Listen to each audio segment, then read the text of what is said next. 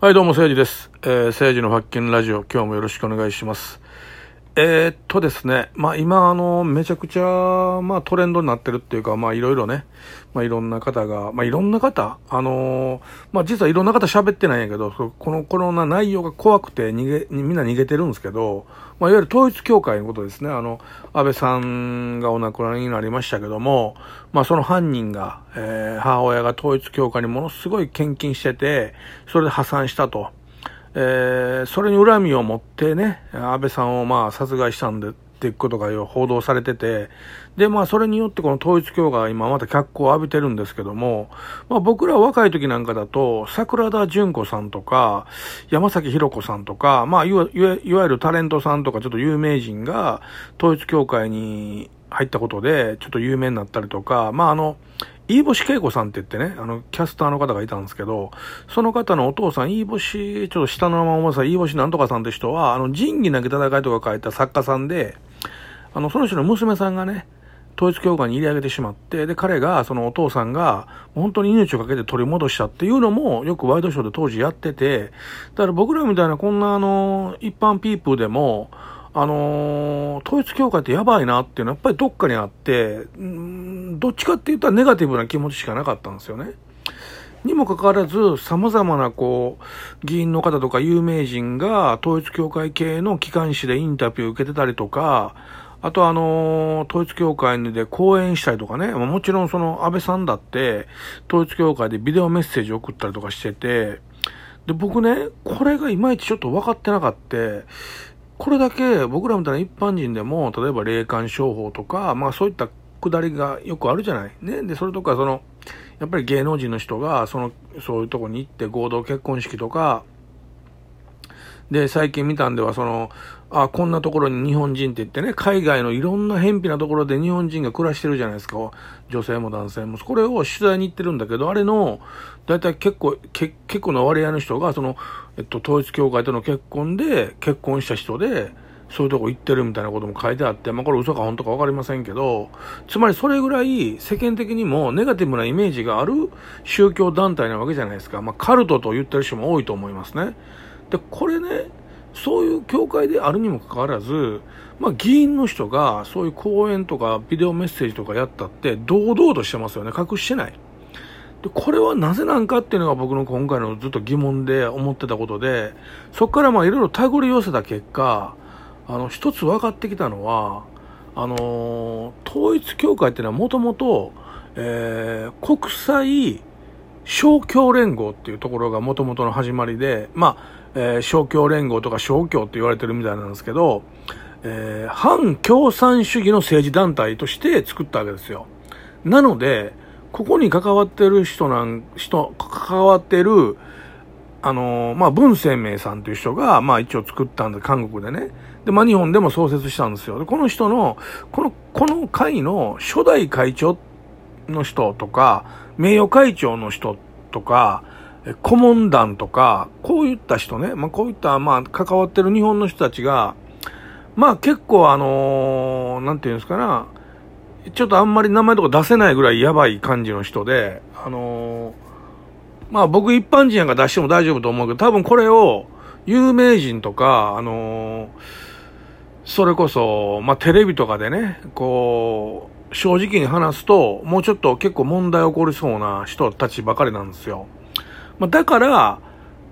テレビでもはっきり最初の頃取り上げてなかったんやなとか、僕もテレビないから知らないんだけども、ネットで見た記事だけで言うと、まあ最初の頃テレビもあんまりね、あの、とある宗教団体みたいな感じで取り上げてなかったみたいな、まあ今でこそね、もうどこでもちゃんと本名というか名前を出してますけど、当時はそうやったと。で、これはなぜそうなってるんかっていうのは、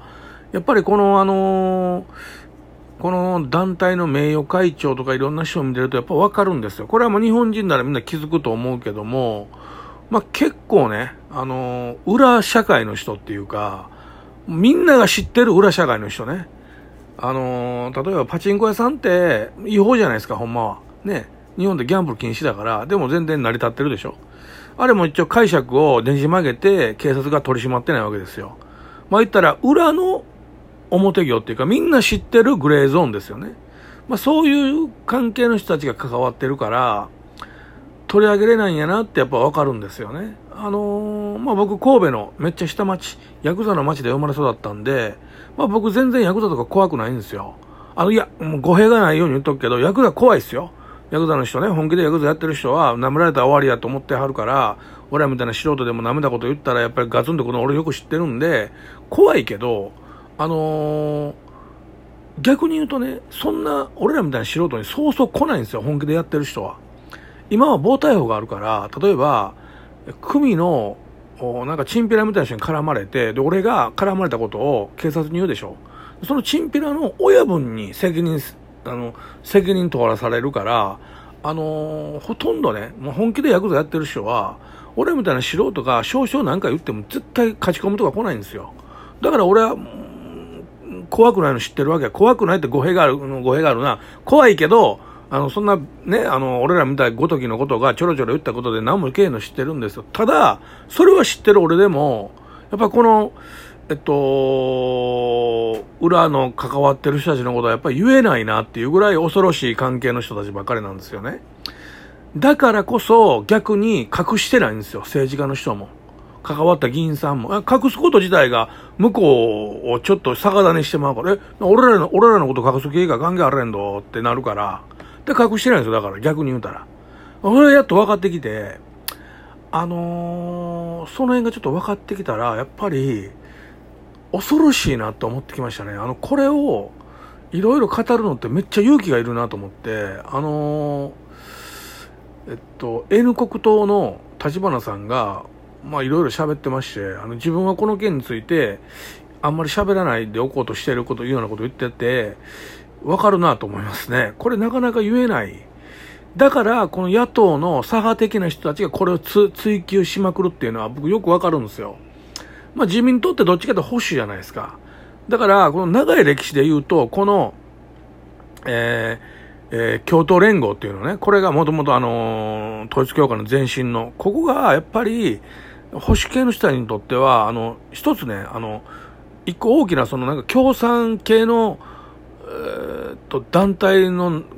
との中での、こう、防波堤っていうか、こう、防ぐ一個のなんかになってて、だからその、安倍さんの祖父の方とかが、あの人なんかね、前と保守系の人やから、このやっぱり共闘連合っていうのを利用してたっていう背景があるわけですね、やっぱりね。で、そこにはやっぱりちょっと裏のファクサーの人が混じってるから、これはだからね、あのー、このことをちゃんとその、政治とか関わってる人で、本当に本当のこと言える人ほぼいないと思いますよ。まあ、それ言っちゃうと、だってこれ結構もう、ほとんど芋づる式にあらゆる人がもう、なんか、うん、って思いますね。だからそれを、それでもええやんと。あの、なんとか1000回ってこう言ってるのは、やっぱり左派の人が多いと思いますね。っていうのは、あのー、それによって、この、まあ一応保守なんかで構成されてる、えー、いろんなこの、なんていうんですかね、自民党系与党みたいなこの、うん、一塊の集団を、牙城を崩すことができそうですもんね。と思いますね。だから、うん、あの、これはね、本当難しいと思いますね、話すのが。えっと、やっぱり右寄りの、がっちり右で極、極、極さっていうんかな。その辺の人たちと揉めると、絶対右翼が来るじゃないですか。右翼ってもう、俺ら一般人から見たら完全に薬剤やから、めっちゃ怖いですよね。で、ここと揉めちゃうから、うかつなこと言われへんっていうのが出てくるじゃないですか。だからこの、テレビ局とか、なんかいろんな人言えてないんじゃないですかね。うん、だからそう考えると、まあ、左派議員なんとか、まああの、ジャーナリスト、左派系のジャーナリストがものすごい追追求してるっていうのは、ある意味ね、まあ根性あるとは思いますね。僕はあの、左派が嫌いで、あの、左派の一部の人の中には、もうどう考えても、日本が好きじゃなさそうな人がいるじゃないですか。ねああ、この人韓国好きなんだなって、でも日本嫌いなんだなとか、丸分かりじゃないですか。もう誰でも気づいてますよね。だから、そういう人がサーの中にいて、あのー、自民党攻撃したりとか、えー、右派を攻撃してるんで、あの、僕それが嫌いやったんですよね。で、右は右で、そのなんか、ネット用たちのあの、ひどい感じが嫌いやったとかはあるけど、でも自分の中でやっぱりちょっと僕右寄りやなとは思うねんけど、やっぱりこの、裏ファクサーの人が絡んでるこのことについて、黙、黙り込んでる保守系の人らって、ちょっと僕、ダサいなって思うね。本当に。じゃあ自分がなんかこう、追求して言えるかって言われたら俺言う根性ないけど、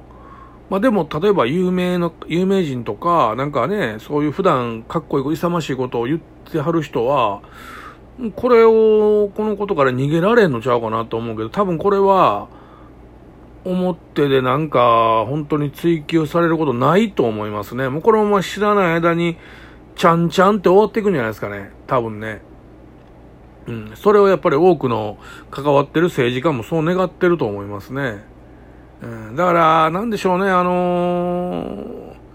昭和から続くこの、なんか、この裏の汚い感じ、汚いかな？まあわからへんけど、その、